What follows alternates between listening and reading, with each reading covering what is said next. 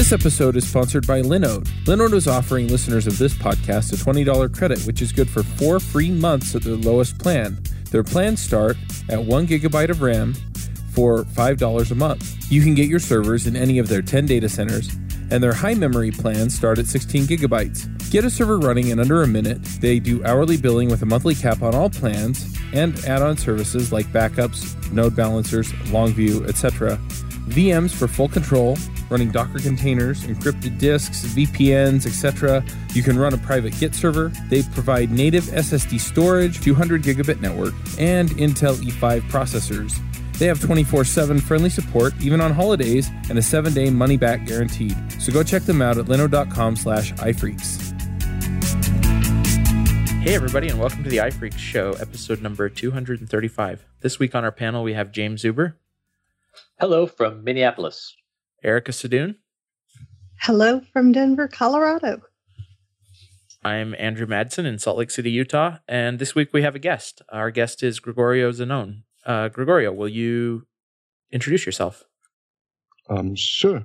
I'm in Geneva, Switzerland right now. Um, I'm the co-leader at DigiDNA. Um, we're an independent developer, and uh, we make an app called uh, iMazing, which um, is basically an iOS device manager browser backup solution. Cool. So I've actually seen iMazing before, um, but I I'd like to know uh, a little more about it. And it seems like it's an app that can do a whole bunch of different things. But I'm sort of curious to know what your average customer, what your average user looks like. What are they doing? Are they regular users of iPhones? Are they developers? What, what kind of Um, person it- are they? It really depends. We get all sorts. Um, it's quite hard to, to answer that question directly because we have uh, three kinds of users, I'd say. Um, we have users who have specific needs. They need to do something which iTunes won't let them do, for example. Uh, let's say uh, you need to recover music from an old iPod, for example, or you need to export your chats um, to CSV. That's not possible uh, with Apple's vanilla tools. So people um, search in in Google uh, search, for example, and they'll they'll just search for how do I export my messages to CSV, and iMazing will pop up. Uh, then a second category of users are um, the ones who want backups, um, the ones who are really concerned about data safety. They'll turn to us because we have a time machine for iOS uh, kind of solution. Then another kind of user or power users are developers who need access to the logs, the uh, device logs, for example, and um, who want to have more insight into um, application data. They may use iMazing to push data to their application in developer mode. And they can also use iMazing to try to modify backups and to do some tricks with iOS. So these are, yeah, broadly the three categories of users we have. That is a lot of feature sets. Mm. We did, uh, well, we're about to suffer from iTunes bloat, and um, we'll do something about it uh, pretty soon. But yes, uh, it, we grew gradually over the years. Uh, we started as TuneAid and became Disk 8, and now we're iMazing. So we just started with music and then expanded into file transfer and uh, backup, and now we, yeah, we're a fully fledged um, iOS device manager. So, what motivated you to take these different use scenarios and put them into one glommed application that does so much for so many different categories of users? Um, I'd say the basic motivation is the um, go beyond iTunes uh, statement. Uh, we we don't want to accept the rules uh, and to play exactly by the rules. We want full access to our own data. It's about data ownership. Uh, if you put music on an iPod and then you you lose the master library, you expect to be able to recover this data. So this is a yeah a very powerful motivation for us. Um, data ownership, basically. I'd say this this would be the one key uh, unifying factor. But what you're offering in your feature set Yes. seems um, to be overlapping. You've got the data ownership, where you say, This is your data. You are empowered to access that data. And that is a really cool feature set. But then you also have the one where you are a developer and you want to do staging for testing and so forth. And then there's just general management as well. And it seems like there are so many ideas in this single application. It's like, can you tell, can you say to somebody your app is too powerful? Um, yes, I tend to to think that. Um, and as I was mentioning before, we we are conscious that we have this uh, this problem. I mean, we we realize it, especially when we have to pitch iMazing. Like, where do we start?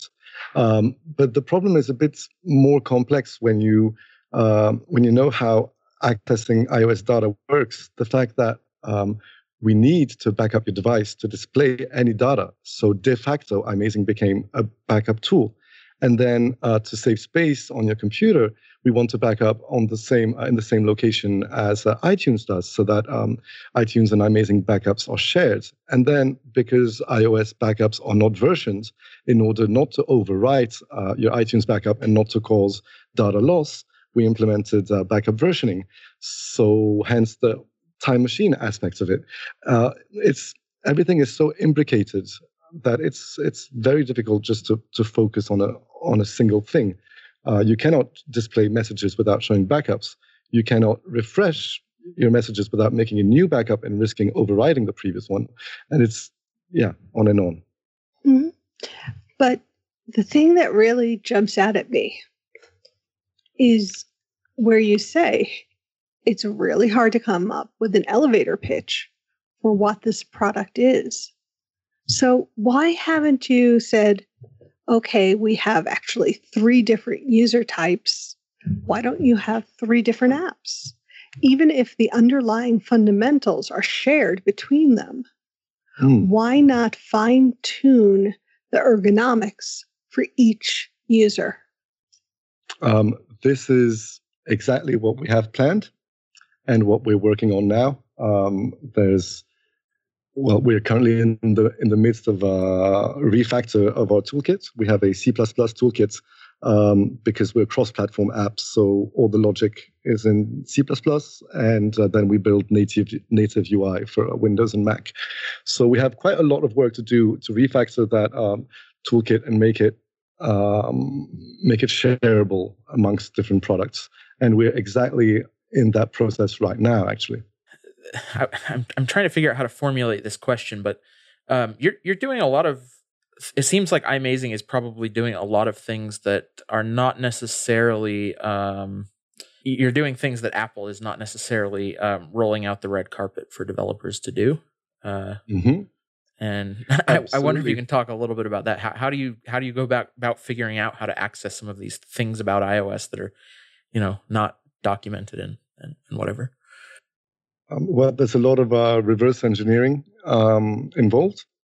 That took quite a long time. Um, we have a very talented developer working with us, and uh, who you know reads assembly code and uh, and comes up with uh, strategies to reverse engineer um, uh, iOS services and and and to link with um, Apple private APIs. Um, so yeah, it's a it's a lot of work. But uh, do you do of, uh, any work with Samantha Marshall? Um, not at all. Because I'm... there seems to be an overlap of freeing the platform between your work and SDMMobileDevice, which is a GitHub repository. And I will link that in the show notes. And both projects seem to have this attitude of it is your system. You, as the owner of it, should be able to access your data without having corporate interference between you and the, the data that you have put together that's essentially yours. You've paid for it. Mm-hmm. Very interesting. I, I look forward to look that up. Uh, I'm actually not aware of that project. I will I will investigate that immediately. Um, but yes, Apple does have, I should note, uh, very good reasons to make it difficult for you to to reach your data. Um, that reason is privacy and and security. So I don't think it's just completely a matter of uh, of corporations wanting to be in control. It's partly this, yes, but there are some some very good reasons. Uh, and when we'll talk about the um, WhatsApp uh, shared containers a bit later, um, that's an example where the system was more secure uh, in iOS 7 than it got in iOS 8, where uh, to face criticism uh, from users that the system was too closed, uh, Apple um, rolled out shared containers. I've got to say that the staging of applications for testing, for deployment, and so forth, that is a really exciting part of your application that I don't think I would have even thought of looking at your product page. Can you tell me more about that? Um, well, we don't have any specific tools besides uh, installing an, an IPA and then uh, letting you interact with its file system, so with the library and the documents folder. So this is it's just a, a, a consequence of tools we have um, we have elsewhere. Uh, mm-hmm. it's not, we don't have anything specifically tailored for developers besides detecting a developer app and then letting you access this library folder just like you would before iOS 8.3. Because mm-hmm. I find Xcode sadly insufficient for doing exactly this. Mm. I want to be able to run an app and just have constant access to the mm-hmm. files it's manipulating, whether it's preference files or documents or any other files there as I'm in the development process. Sure. sure. I want to be able to pre populate those folders. I want to be able to see how my application changes things, whether it's doing things as expected or not. And the fact that your application can do this, and it seems to do this in a much nicer way than Xcode does, I find that incredibly exciting. Um, it's actually a use case we we strangely haven't haven't uh, given much thought to and haven't marketed at all. So I'm making a big note in capitals here. Um, and I will definitely talk um, with my co-leader tomorrow about this. And I think it's something we we have completely overlooked. We should definitely inform developers more about this. Um, it's it was so evident for us, I guess, that we completely overlooked. Mm, we don't talk about it, and we we we don't market it so much at all. So this sounds like a fourth app. Erica, can you tell some examples of what you're talking about? I, I think I get it, but for the for the mm-hmm. our, our our listeners, like what type of stuff would you like to see in the file system? This is a really common problem, and it's one that Xcode really does try to help you with. And it involves several things. First of all, when you're building an app, you don't have somebody who's been using it for you know a few months who hasn't built up a library of things that they've developed in it so let's say that you're doing an app that paints pictures and you want to work on the part that lets you display the pictures that have been painted and sort through them reorder them and so forth but you're working on that piece of the puzzle and what you need to do is stage some things as if they were painted because you don't want to sit there wasting your time and your development time actually painting pictures in your app. You just want to grab assets that are similar to the, the, the data type that you're using, stage them into the application, and then test using these these files there that as if they had been created by a user. Um, so you want to check renaming, deletion. Um, you want to check reordering. You want to check whether or not you can use the action button to share. I guess it's called action button if it's developer facing. If you're an iOS user, you will think of it as the share button, or if you're a Mac user, you'll think of it as a share button. And the share button lets you do things like tweet it and email it and do other things like that with it or print it. But you can't really test those things until there's data there. But the creation of the data through particular programs is very burdensome. So if you can create a test set and just be able to do a build, install it onto, you know, whatever system you're particularly testing on that day, and then stage those files in there so that you can treat it as if this is a use of long standing, it is incredibly valuable to a developer because then they can go in and test the features that they really want to test, which is not drawing the pictures. The features they want to test, because they probably have like zero artistic ability, are things like can I do all these file manipulations using my custom view controllers and do so in a way which keeps my program stable and, you know, with the proper feedback and so forth. So um, I guess um, you could use uh, file sharing for this, uh, but iTunes is very bad at displaying uh, files, and it won't display a hierarchy. It'll just display the root of the documents folder, and then you'd have to uh, add something to your in- info property list, and you might forget it and, and release an app that's uh, mm-hmm. file sharing enabled. Um, yes, and, that, and that's that a good way of doing it if you're only interested in documents. But another thing that people do when they're developing is they want to see how different preferences, different settings from the user are going to affect program operations. Mm-hmm. And those files aren't stored in the documents folder. Those files are stored generally in the library folder. And there is no official way to go in and out of the library folder through iTunes. Absolutely, yeah, that's very interesting. Um, yeah, and we did have at the time of um, of well, at the time when FileApp was still in active development. Uh, FileApp is our iOS um, um, file manager app. We did have notifications sent from the device every time there was a modification in the file system, so that the UI in iMazing would uh, refresh. Because obviously, you cannot uh, install uh, an observer on the iOS file system um, from uh, um, an app which is which is uh, connected to iOS on, and the app is running on a computer. But uh, we do have possibilities to run no- notifications and so yeah, maybe there there could be actually quite powerful tools for developers um, related to to modifications in the file system in the library folder as well that we could uh, that we could build. I'll make a note of that. Thank you, Erica. Very interesting.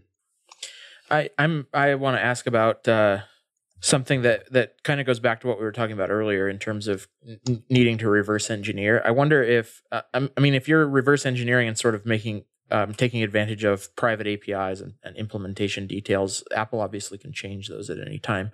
So I imagine you have experience with updates to iOS breaking iMazing, and I'm I wonder if you can talk about that. Is that a is that a big uh, problem? Is that something you spend a lot of effort on? Um, it's something I personally freaked out about a lot when I joined the company. Uh, but then I lived through um, iOS 8.3, removing access to um, to the library folder and to the documents folder of non-sharing apps. Then we also lived through iOS 9, removing the ability to um, extract IPAs, and uh, we recently lived through iOS 10.0, 10.1, and 10.2 um, completely changing each one of these versions uh, the encryption protocols of the local backup. And it's actually been great fun. Uh, it's been very challenging, but it's been like the most exciting times um, in our company, having to come up with solutions, having to uh, reverse engineer something with the pressure of time because the uh, iOS beta uh, come out in early June and then we just have two months and a half to you know get ourselves uh, sorted out and figure out ways to to come up with creative solutions. And that's yeah it's actually really exciting. Um, and if we cannot find a solution for example with the um, uh, the loss in iOS 9 of the ability to extract the application themselves, well, we found a creative solution to tell our users, well, what matters is not really just the app, it's your data. So we will back up your device, extract the data, extract app metadata as well, and uh, package that in our own own file um, format we call iMazing app. so that uh, you can back up and restore applications one by one uh, from one device to another. And that actually led to some pretty cool discoveries, like we could uh, um, transfer application data over Apple IDs uh, in many cases, which is pretty cool, and also something which there is uh, absolutely no uh, vanilla way of doing um, with Apple tools. Oh, that's very cool. You mentioned in our um, notes before the show that there was some change in uh, APFS that that caused trouble. I'm curious about mm. that.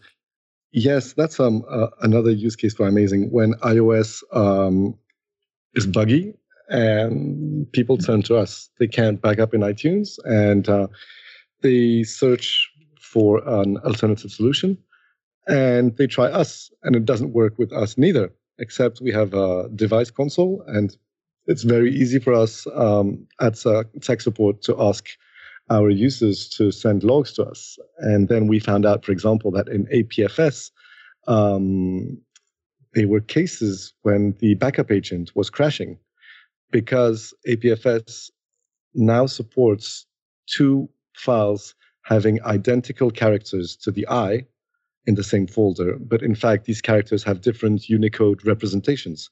Um, it's called normalization. So APFS can work in a normalization uh, sensitive way, which means you can you can write the Spanish word años and have a file named años.txt, but the n tilde can be written in two different ways in Unicode. And you may have these two files, both called años.txt, in the iOS file system. Uh, and when the backup agent was trying to back up this, well, it start, started to back up the first one to your um, HFS Plus uh, Mac, and that worked fine. And then it started to back up the second one, and basically the file already existed in the target uh, folder and the backup folder on your on your Mac. So it didn't expect that situation and crashed because um, APFS hadn't rolled out yet on macOS, and it's not possible on macOS. At the time, it wasn't possible to have two files with the same name coexisting. And so we had tons of users all over the world getting in touch and saying, Hey, I can't back up my phone anymore. What's happening? Uh, and we just got all these logs and figured out what the problem was. And we're able to help users um, find the offending app and delete it or delete the files of the app if they were accessible, uh, the files that were causing trouble that was not so long ago. It was just, uh, yeah, a little less than a year ago. A big thanks to Microsoft for sponsoring this episode of iPhreaks to promote the App Center, a continuous integration, delivery, and feedback suite of cloud services for Swift and Objective C apps. With App Center, you can automate your iOS and macOS development lifecycle, build, test, distribute, monitor, and push to ship five star, high quality apps faster and with confidence.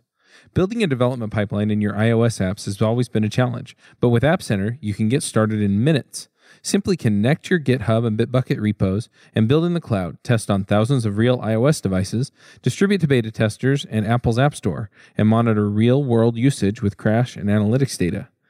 As a fully modular suite of services, you can pick and choose the service you need and connect it to the tools you already use. Sign up now on appcenter.ms and spend less time managing your app lifecycle and more time coding. So, another thing that we wanted to talk about today was data transparency. And I think most of us aren't really sure what that means. Can you talk a little bit about that? I have a little catchphrase for this. I came up uh, during a talk yesterday. Uh, I came up with that. It's basically there's no uh, trust if there isn't any transparency. There can be no trust without transparency. How can you trust a data company if you don't know what it's doing with your data. Um, so transparency isn't just about accessing things; it's about knowing you can access them, uh, knowing okay. Um, now the Photos app is scanning faces uh, to populate the um, the people album with uh, people I know and to make sense of my photo library and the people in my life. Well, how is it storing that data? Is that data being stored safely, or is it just accessible in the Photos app uh, container on the device? And that's incredibly important, I find, to be able as a user uh, to go into the file system and to have a look at that Photos database just open it in a in an SQLite browser um, and see how is Apple doing this? How is it storing my data?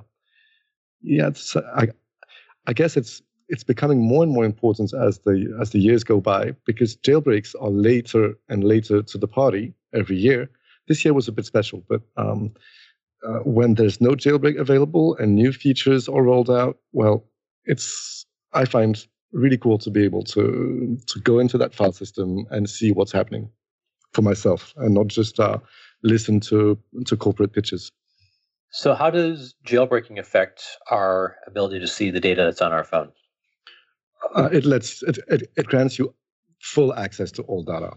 Uh, it's even better than a backup because a backup uh, is only a partial image of the file system. Um, there are very complex rules involving what is backed up and what isn't, and developers can opt out of uh, of the backup. Any file you can set an attribute on the URL uh, to exclude a file from the backup.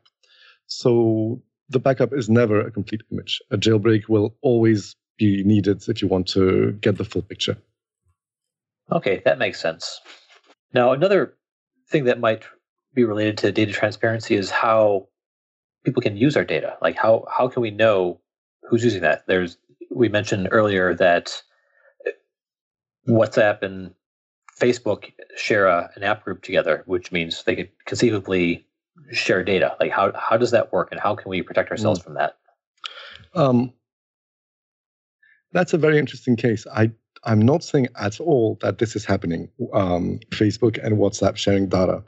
What I'm saying is that when WhatsApp comes out and says, hey, don't worry, we got bought by Facebook and we're changing our terms of use, but there's no way Facebook could access your data because of end to end encryption. Well, that is simply, excuse my French, bullshit. And we know it's bullshit because we can look in the backup and we find that WhatsApp chats are stored in a non encrypted database. And then we find that uh, WhatsApp has a uh, shared container with Facebook. Um, what is a shared container? Since iOS 8, uh, Apple allowed apps in the same app group to have a, a, a folder, basically, a domain in which they can both push and read files. Um, so if they do have a shared container, even if the container is empty, it means that WhatsApp can leak its data to Facebook very, very easily. Uh, it's, it takes just a few lines of code. It could even just make a temporary copy of the database in the shared container, and Facebook could just uh, suck it all up, parse it, run it through some machine learning algorithms, and uh, define that you're interested in this or that product, and then upload just a product ID to its servers and get uh, an, adver- an, an ad in front of your Facebook feed in no time. Again, I'm not saying it's happening. I don't know. It could be, uh, although with the jailbreaks we have today, I guess Facebook and WhatsApp are both uh, under enough scrutiny that it's probably not happening. Um, but but it could, and it's completely untrue to say that it isn't possible for Facebook to access your chats. It is very much possible. Anyone there, or do we? Yeah, yeah. Nope, we're here. Oh, sorry. Yeah. Uh, is uh, is am I am I talking too technically, or because I'm no. not sure what our audience is? I'm I'm assuming a developer uh, type audience. Yep, uh, yep. That's it's developers, and, and no, yeah. I don't think you're talking too technically. I think you're okay. Just right. Perfect. Yeah, just right. Um, that there seems to be a lot of. Uh, I mean, there certainly is a lot of um, debate in the news right now about uh, privacy and sort of a surveillance state that's being built up by companies like Facebook. And to some degree, I think that goes along with the kind of thing that you can use iMazing for, which is to take control of your data to understand a little bit more about how it's being used. But I wonder where you see that going in the future. What I mean, are, are we going to see people push back and, and kind of come up with ways to take control of this, or is, are things just going to keep getting worse? Mm. I'm sorry, but I'm not. I'm not much of an optimist uh, there. People will. Uh, uh, did you see the Rene Ritchie post on uh, delete Facebook right now on iMore?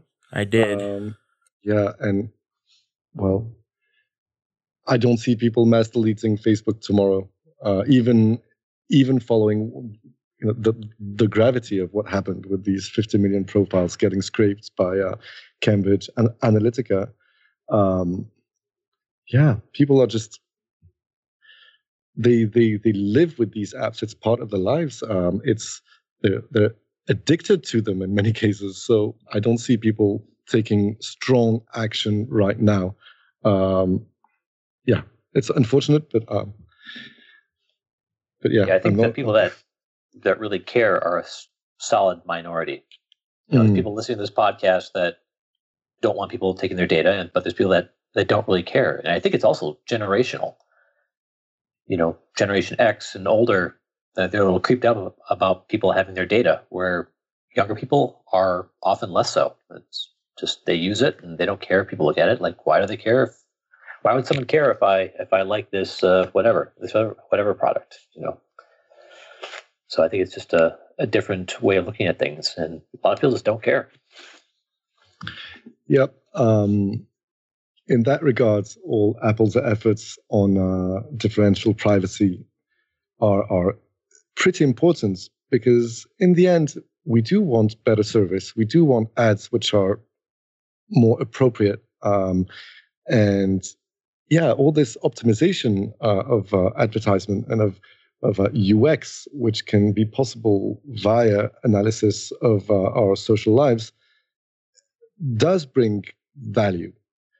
But we don't want this to come at the cost of uh, of, of, privacy, and certainly not. Um, we don't want our data to be used to influence our our, our voting behavior. So, if you're not a, paying for it, you are the product. Yes, that's a very, very true it does. Mm. Yeah, and it makes sense. I, would much rather see an ad for something I would care about, a, a, live show or a product I would use, versus some generic Viagra ad or mortgage refinance scam, which you just go if they know nothing about you.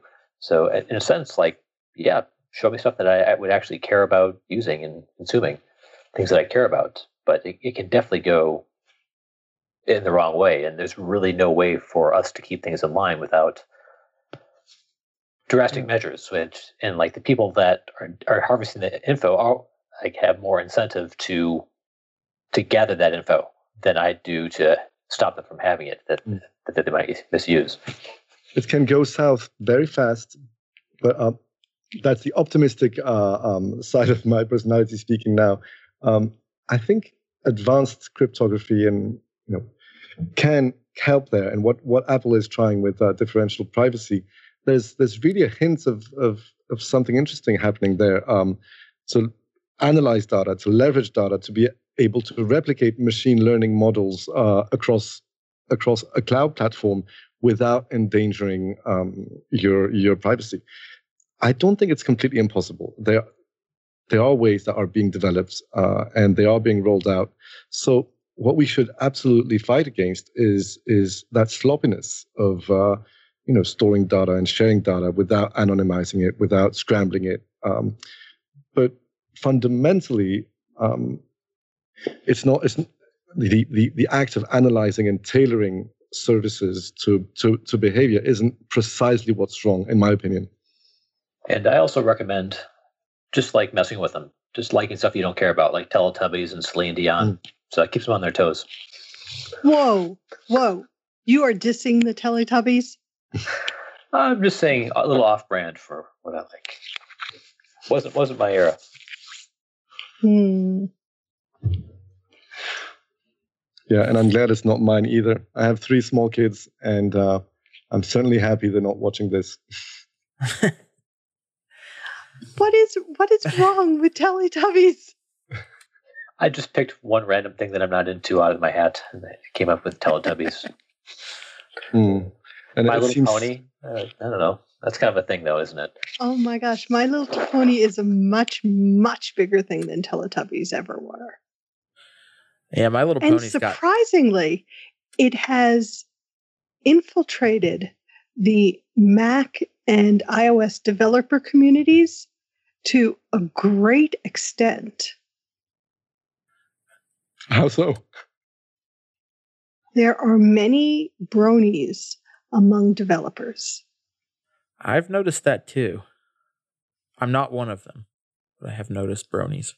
And there's nothing wrong with being a brony. No, And there's nothing wrong with kids enjoying Teletubbies, which is a charming and sweet and pleasant TV show. You know, um, sorry, please go on. no, go ahead. Um, well, there were all these rumors at the time that um, Teletubbies were was uh, heavily linked to heavy LSD intake by the creators. Sorry, I'm uh, I I'm don't completely think out that's something new in you know child TV development. I mean, if you go back and look at HR Pufnstuf, you know that the people who were creating these things, which still last today, in a state of mind that would one would not call sober in any way whatsoever. Okay, fair, very Yeah, fair. Puff, yeah, Puff the Magic Dragon. You know, it goes way Yeah. back. I think it's part of a universal understanding that a certain level of inebriation of whatever kind is generally a net positive to the creation of children's material. Uh, I I, Now I for something agree, but totally that's- So, James, the point you were trying to make while, while don't- taking random don't- swipes at Teletubbies? Just don't take sick the Teletubby Bros on me. I'm, I'm sure it's a delightful TV show. I just never watched it. It is charming. the sun freaks me out every time. Oh, the sun, the little laughing baby sun? Mhm. Yes, that is more or less proof of the LSD yes, consumption. that's what. Is there anything Alright, else we should talk of, about? Um, yeah. So what's next? Uh, oh, how can we get your application? Well, you go to imazing.com and uh, download a copy. Um, we have a free trial that has no time limits. So you can fool around, you can make as many backups as you want. Uh, you can browse all your content without uh, ever paying or uh, giving us your email address. Um, then, if you like it, you can you can get a copy. Um, if you'd like a coupon code, I can issue one as well. I'd be happy to do that. That would be awesome. But for everybody who doesn't get to have the fun of being on a podcast, how much does it cost? Um, it's forty dollars for the single license, and uh, then you have fifty dollars for the universal license, which is for two computers, and uh, you can use the same license on a PC and on a Mac. I'm surprised that you're not pricing in euros. Why is that? Um, because I'm talking to um, to people in the US. that is a very pragmatic answer. yes. And our, our market is mainly US based. Uh, we have about 50% of, uh, of, of users uh, in the US, and then it splits between so many currencies. Um, it gives me a headache every time I look at it. I just know that when I use PayPal, a lot of times I have to pay in euros for for software, and they make it pretty easy to do that. Mm, we have a uh, reseller handling all the intricacies of uh, credit cards and um, so who do you purchase work with, orders. Um, we work with Paddle now. and how has that been going? We've just migrated, actually. We were with uh, FastSpring and uh, we used DevMate uh, to manage licenses and for crash reporting. And uh, DevMate and Paddle, uh, I think Paddle acquired DevMate. DevMate got a stake in Paddle. It was kind of a merger thing. Mhm. Um, so for us, it makes sense to to move along and, and join that adventure. Mhm. Um, the long term goal for them, well, not too long term, we hope, is to merge the uh, licensing management um, and the well sales um, into a single service, which is uh, quite exciting.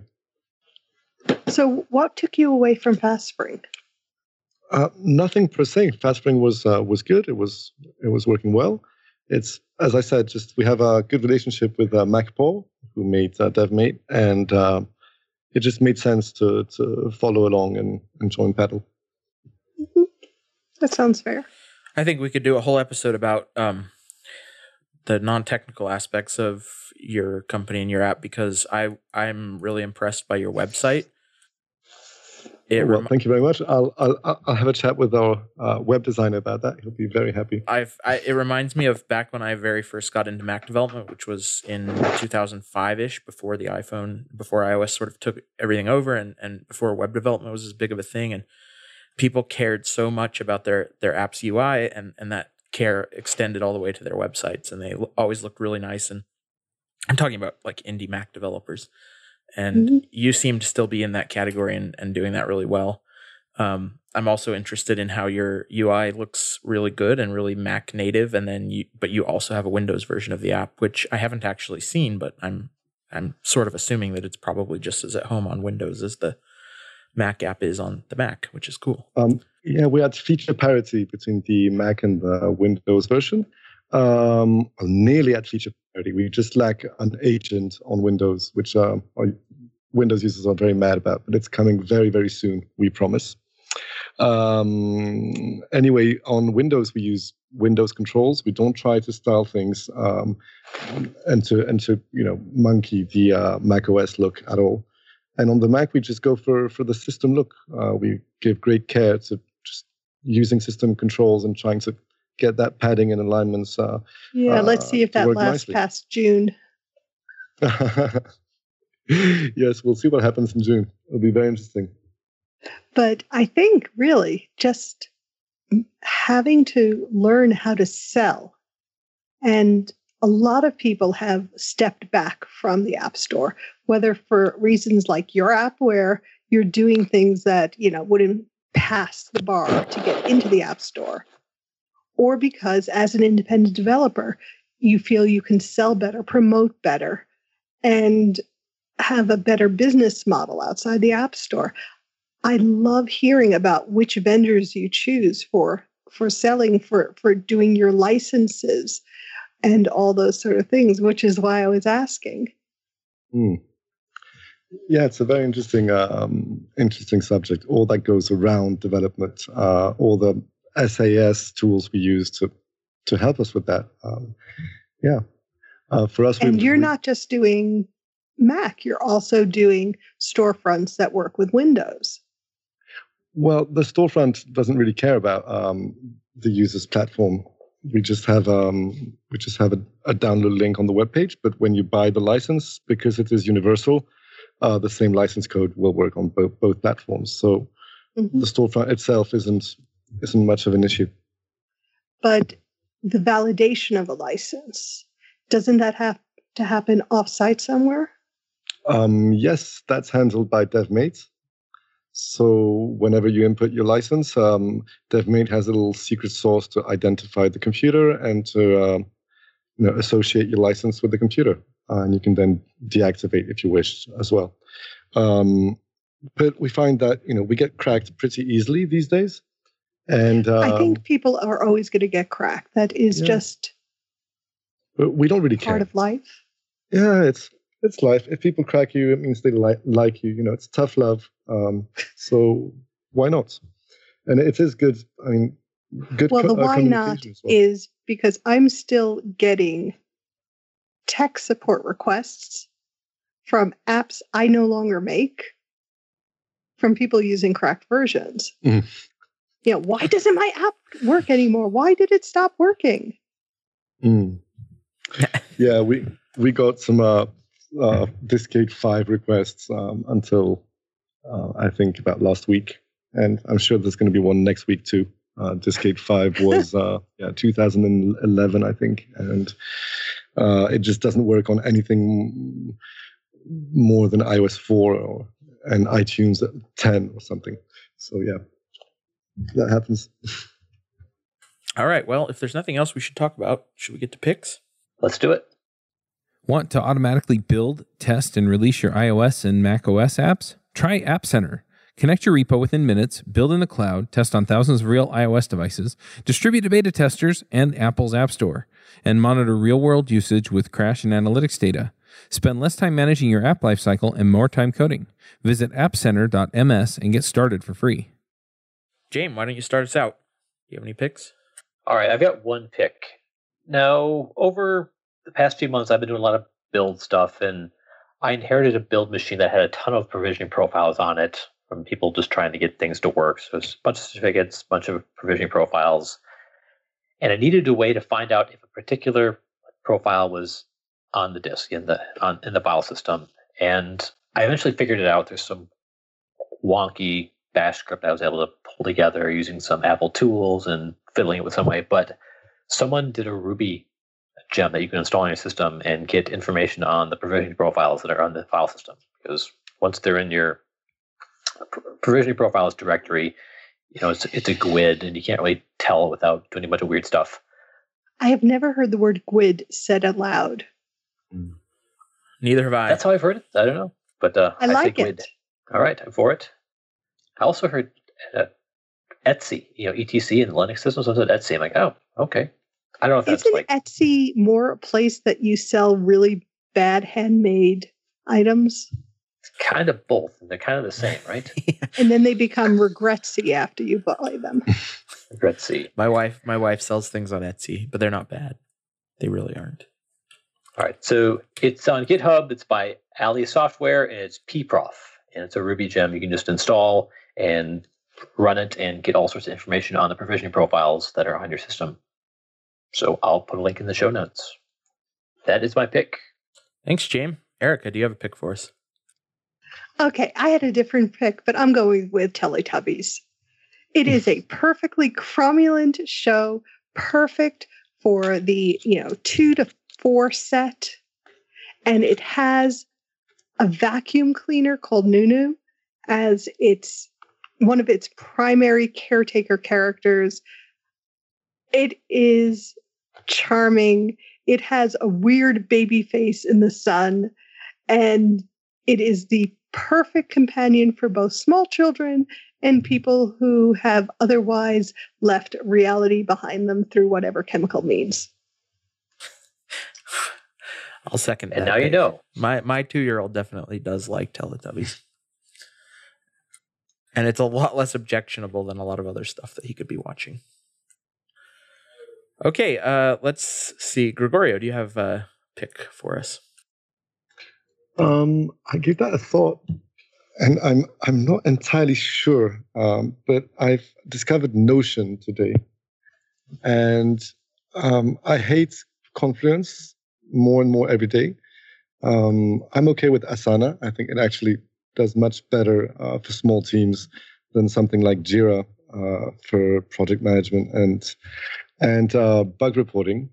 But uh, Notion looks like you know, it's it could be it could be the next thing for us. Um, so yeah, it's not really a pick. Um, I'd love to get your opinions on it if you know it. Do any of you know Notion? I don't know it. I know Jira.